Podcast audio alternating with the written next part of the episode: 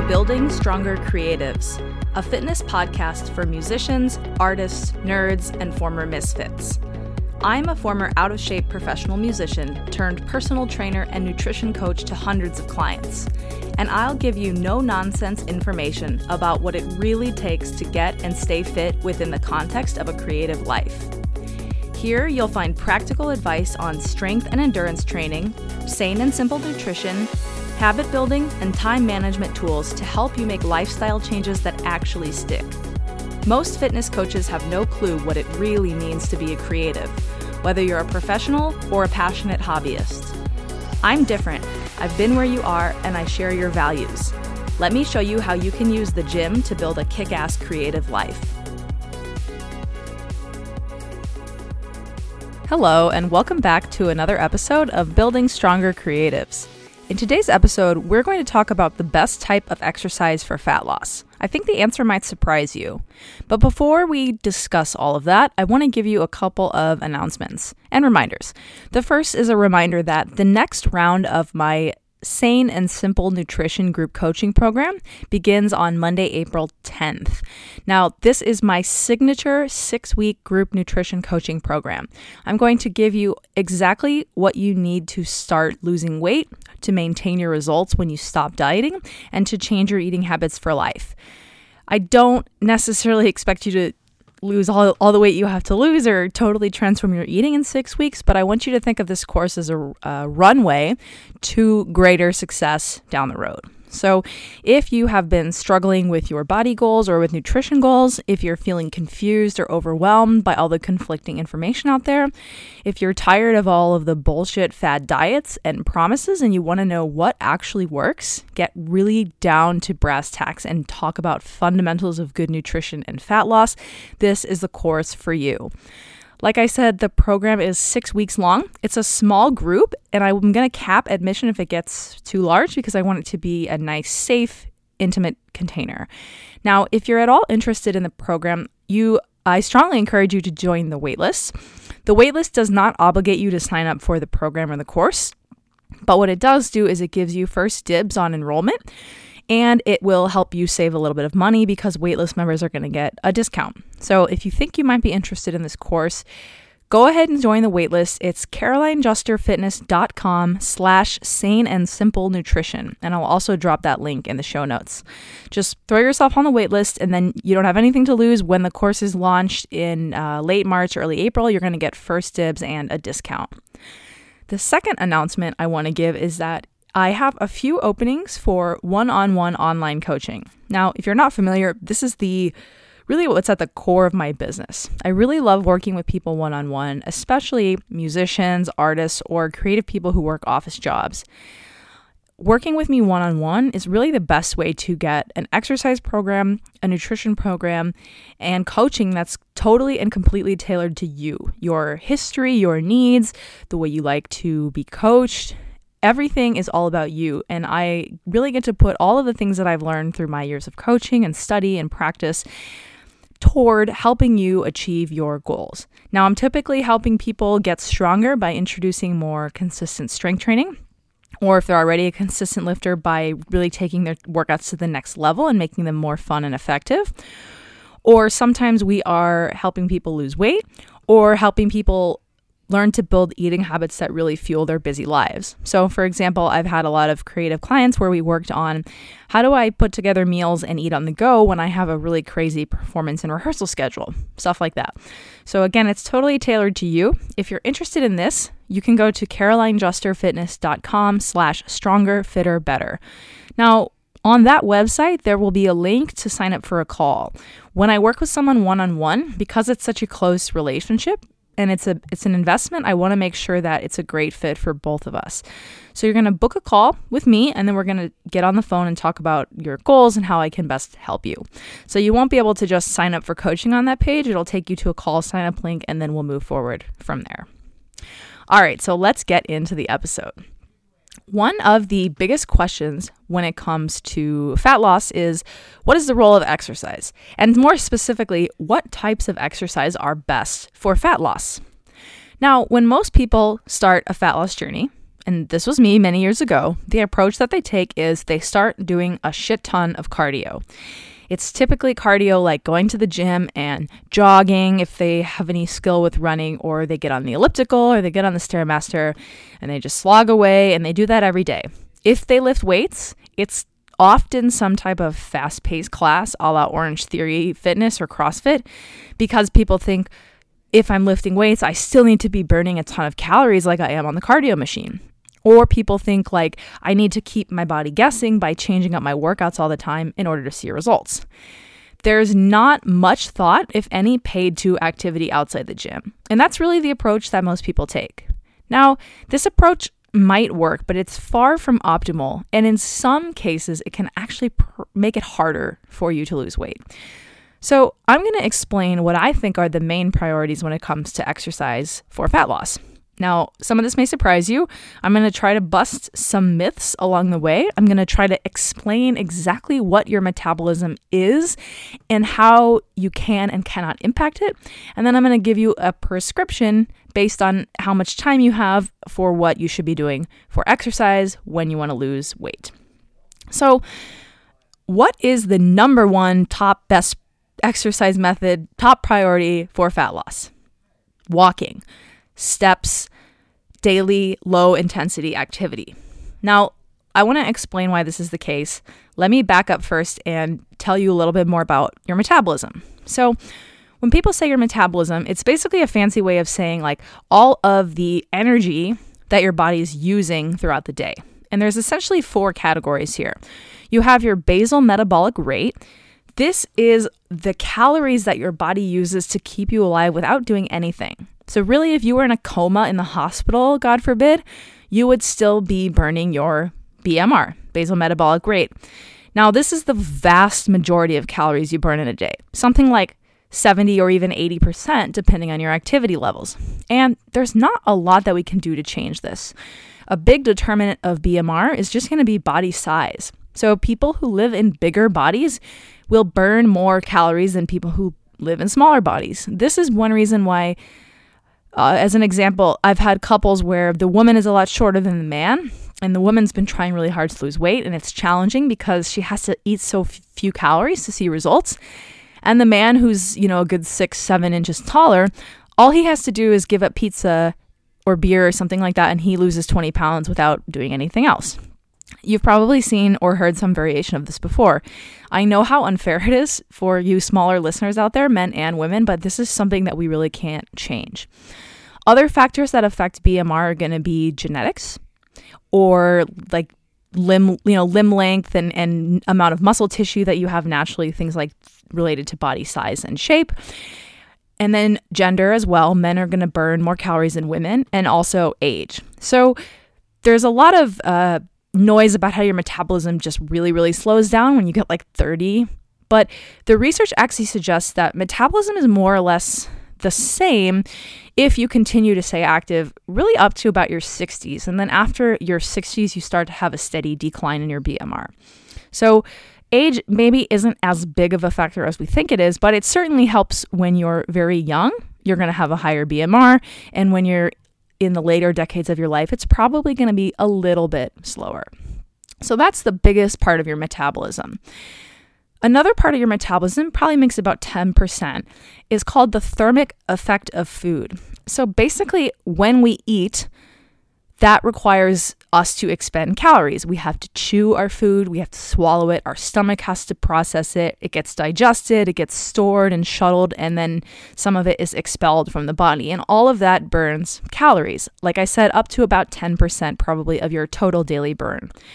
Now, there's not really a whole lot you can do to control this. However, of all of the types of food, protein is going to have the highest thermic effect. So basically, when you eat protein versus when you eat carbs or fats, you burn a few more calories just eating and processing that food. So, when you're dieting, you know, eating a higher protein diet has a lot of benefits, and one of them is that it might have a very slight positive impact on your metabolism. But that's not really a lever that we have a ton of control over either. The third lever or component of metabolism is exercise. Okay, so we're talking intentional exercise where you're basically in zone two heart rate or above. So not walking, not stuff that's where you're moving, but it's pretty easy. We're talking about, you know, working hard, working up a little bit of a sweat, or at least being at a more moderate intensity. And exercise actually doesn't burn all that many calories. It's probably also about like 10%, maybe a little bit higher if you're exercising a lot. And we uh, really we don't burn as many calories during our workouts as we think. One of the biggest um, letdowns in the fitness industry is if you use either a cardio machine or some type of wearable tracker to tell you how many calories you're burning. These things always, always overestimate. So you might be on the elliptical and it tells you you burn like 600 calories and you feel really great about that, but really you probably burn significantly less. So it's just not yes, exercise is important and it, it does burn calories, which matter for fat loss, but it actually is a much smaller lever than we often give it credit for. This is one reason why, when I talk about exercise, I'm actually really passionate about encouraging people not to think about exercise as a calorie burner and instead to think about all of the other fantastic benefits of exercise. So, improving our heart health, making our joints happy and healthy, giving us more energy, giving us physical strength and muscle. Like all of these things don't have anything to do with burning calories, but they still have a really profound effect on how we look and, and how we feel and on our health. So, it's the final part of metabolism that we often overlook or we don't think it's nearly as important as it is. And this is also the one lever that we have a lot of control over and that we should focus on when we're talking about fat loss. This is something called NEAT. It's an acronym that stands for Non Exercise Activity Thermogenesis. It's kind of a mouthful. Basically, it means any non exercise activity that you're doing throughout the day. So, there are a lot of things that fall into this. As I'm recording this podcast, I'm talking with my hands, which is something that I do. That hand movement falls into NEAT. If you're a fidgeter like me, or you're blinking, or you're writing, you're typing, those small movements all count as NEAT. The other thing that counts as part of NEAT is walking. So, unless you are very, very deconditioned, which means you just haven't been exercising at all, and so walking is really challenging, that's going to probably not be most people listening to this podcast, and it's probably a small chunk of the population. For most of us, walking is too low of an intensity to actually count as exercise, it counts as NEAT. And this is beneficial for a few reasons. Now, I mentioned that NEAT can really impact our metabolism. Depending on how much you're moving throughout the day, NEAT can be as high as up to 30% of your total metabolism. Like, that's a massive percentage. If you had control, if that's the most that you could control, you know, you can't really control your BMR so much, you can't control the thermic effect of food so much, you know, it only makes sense that you would put a lot of effort into increasing this one side of the metabolism that you have more impact on. Now, there are a couple of problems with focusing on traditional exercise that that you don't encounter when you focus on walking when fat loss is the goal. So, when you do a lot of cardio, there's okay, so cardio is super important for heart health and over the years I've definitely become more of a proponent of cardio. For a long time, I did cardio and then I was like a big meathead and I thought cardio will kill your gains and now I've basically swung in the other direction. So I do encourage everybody to do a little bit of cardio. But for fat loss, there's a, absolutely a line where doing too much cardio is going to affect your appetite. So when we talk about the calories in, calories out equation, defining body shape and size, meaning like if we want to lose weight, we have to take in fewer calories and put out more calories. On that calories inside, hormones and mental states that affect hunger are actually really powerful. So this is why getting sleep is important for fat loss because if you don't get sleep, your cravings are going to be higher, you're going to be hungrier, and it's going to be a lot harder to stick with the diet. Same thing with doing too much cardio. If you do too much cardio, you're going to be super fucking hungry. Anybody who's done a lot of cardio knows this. Anyone who's trained for an endurance event that requires them to do a lot of cardio knows this. So, this is just not conducive to diet success because a, you're not really increasing your total calories burned that much, as we mentioned earlier, through through cardio workouts. And B, if your appetite is through the roof, you're going to negate any calories that you burn through exercise anyway. So it's not really conducive to fat loss. There is another reason why walking is important.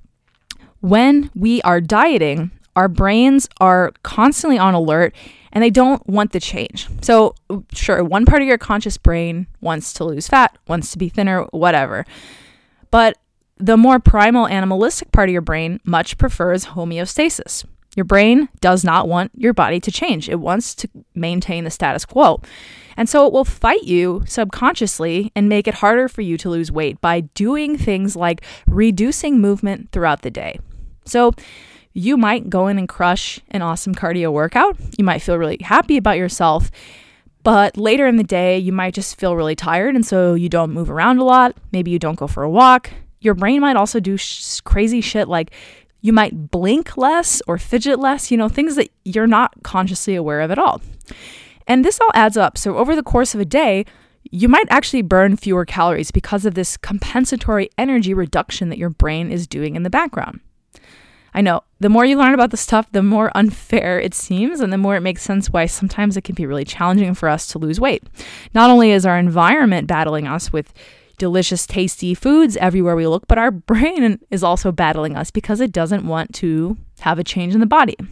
So, that being said, walking helps with this. Walking is low intensity enough that it's not going to impact your appetite the way that cardio would. So, Walking a lot is probably not going to make you hungrier, but doing a lot of cardio very likely will make you hungrier.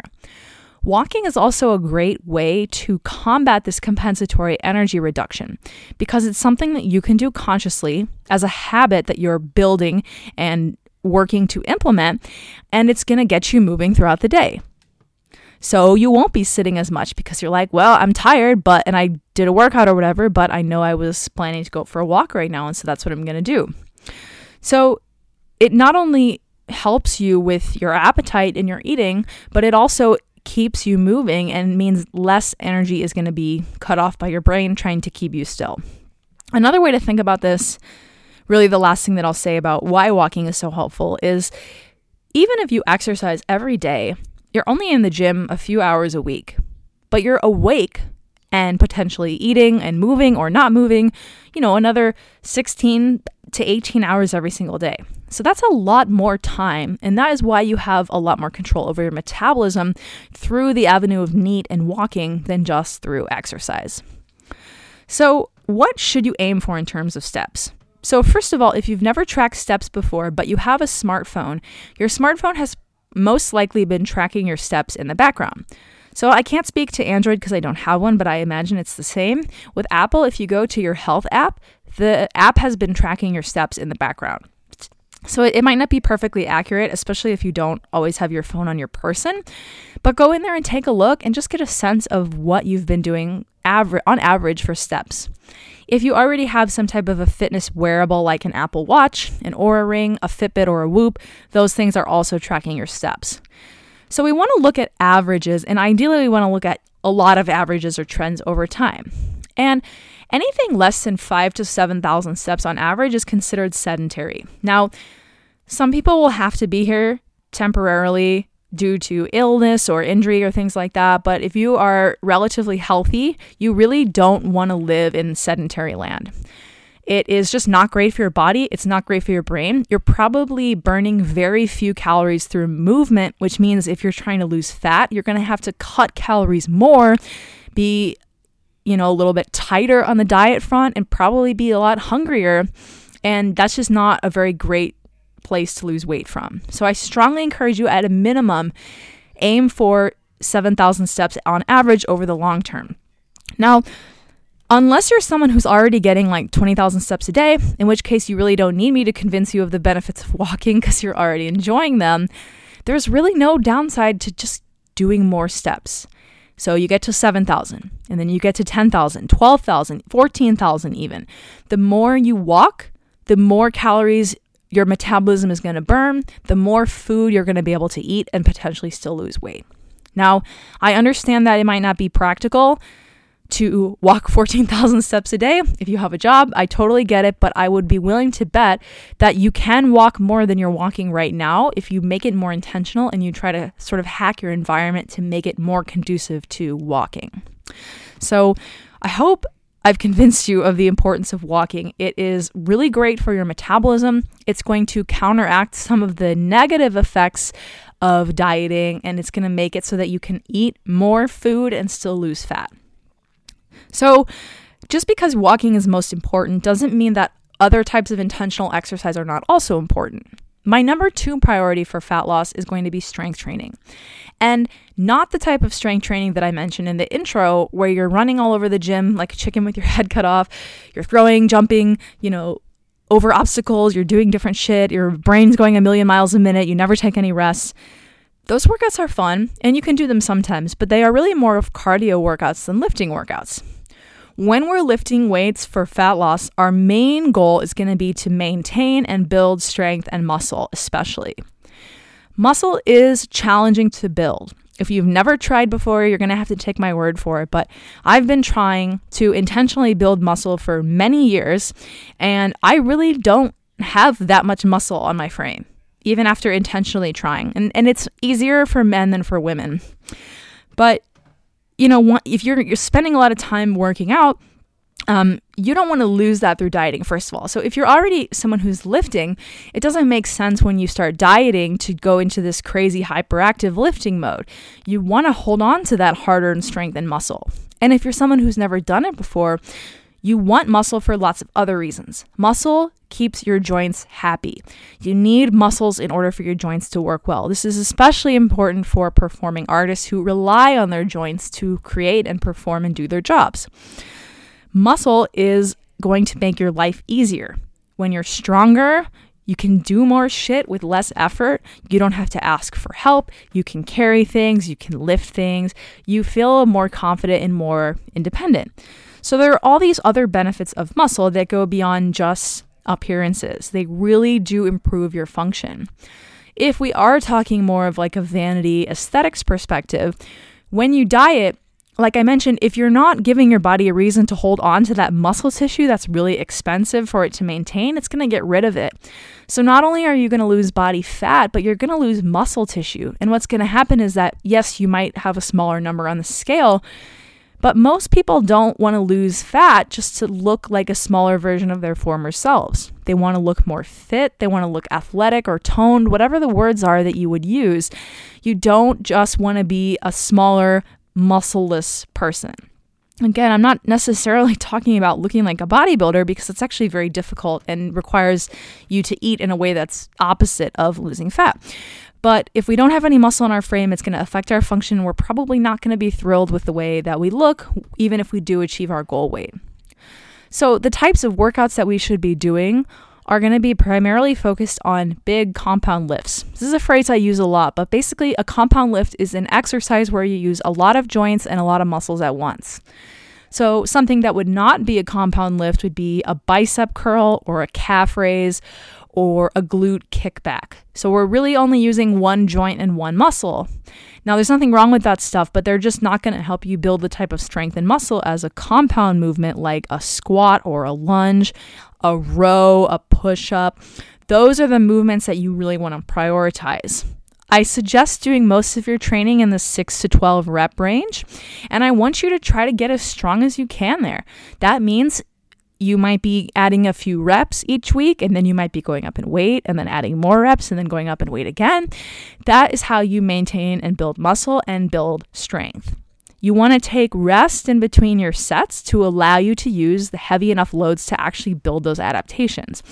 If you're constantly doing these crazy circuit workouts, like you might feel the burn and you might sweat, but you're not using heavy enough loads and often not good enough technique to really get the adaptations that are going to make the biggest difference in the weight room.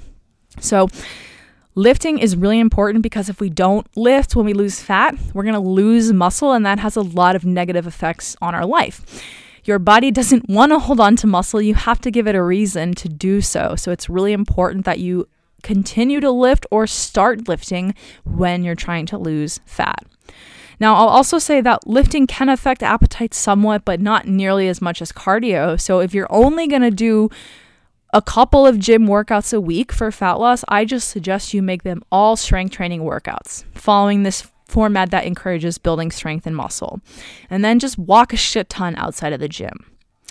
Now, let's talk about cardio because this is still valuable I just want to make sure we keep it in, in its proper place. So now we're at priority number three. And what I would suggest in terms of cardio is do some if you enjoy it, if you want the heart health benefits and you have time, but keep it at a bare minimum. Only add more when your results stall. So, what let's say like you're interested in the heart health benefits of cardio. I totally get it. I support that. So maybe we're going to do one or two moderate intensity cardio sessions each week. We're going to focus on lifting weights primarily, maybe another two or three workouts, or we could do the same workout. You know, you could do some cardio after you lift weights, and we're going to walk.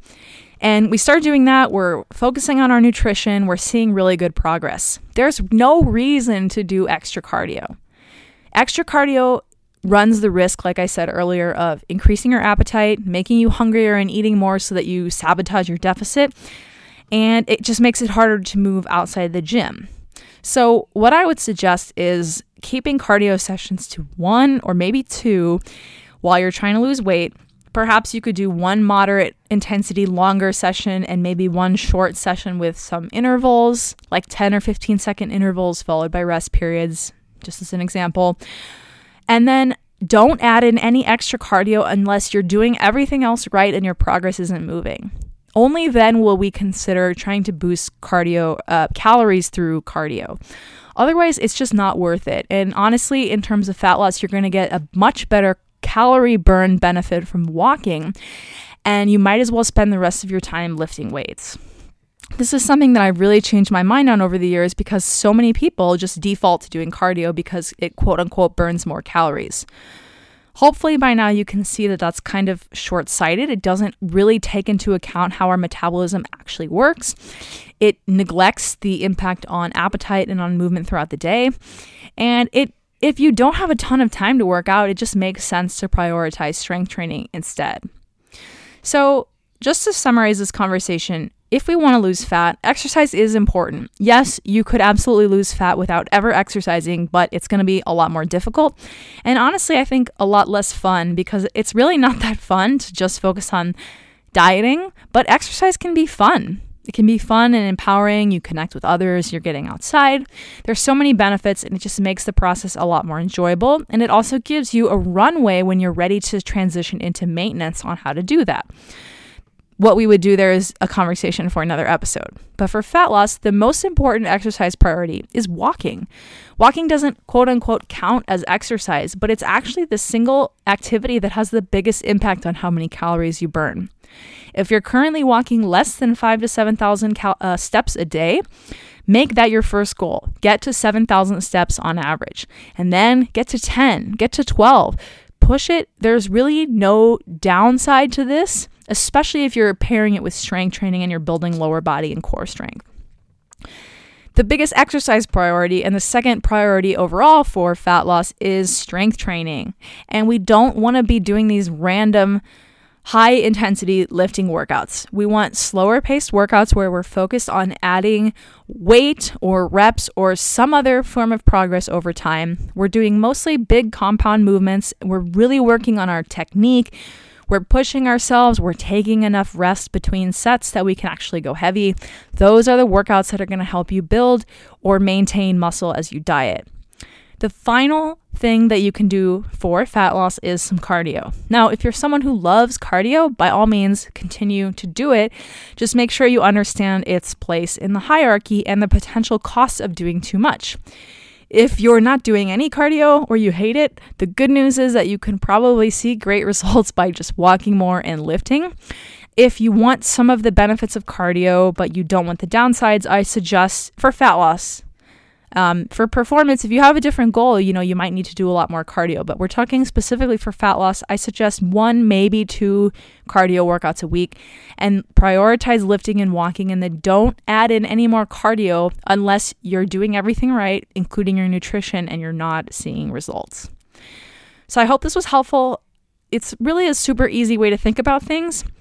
Um, but it does go against some of the conventional wisdom in fitness. So, walk a shit ton, walk as much as you possibly can, lift weights, get strong as hell, and then use cardio appropriately until you hit your fat loss goal. And then you can start to transition into more maintenance mode, chasing performance goals, and all of the other fun avenues you have available to you on your lifelong fitness journey. So, just once again, as a reminder, we are running Sane and Simple Nutrition again. I am running it, it's only me.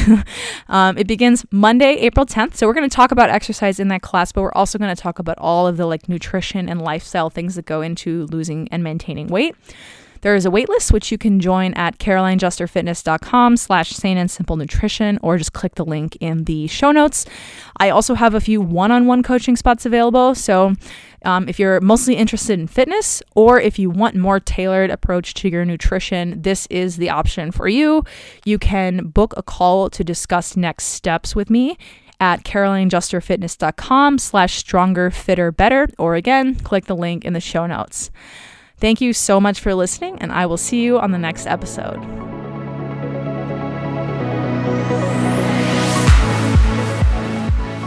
Thanks so much for listening to this episode of Building Stronger Creatives.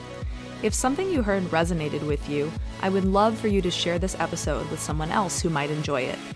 I also always appreciate comments, ratings, and reviews. These things help me get the word out to other creatives who could benefit from this type of information see you back on the next episode. Until then, stay curious, stay passionate, and stay strong.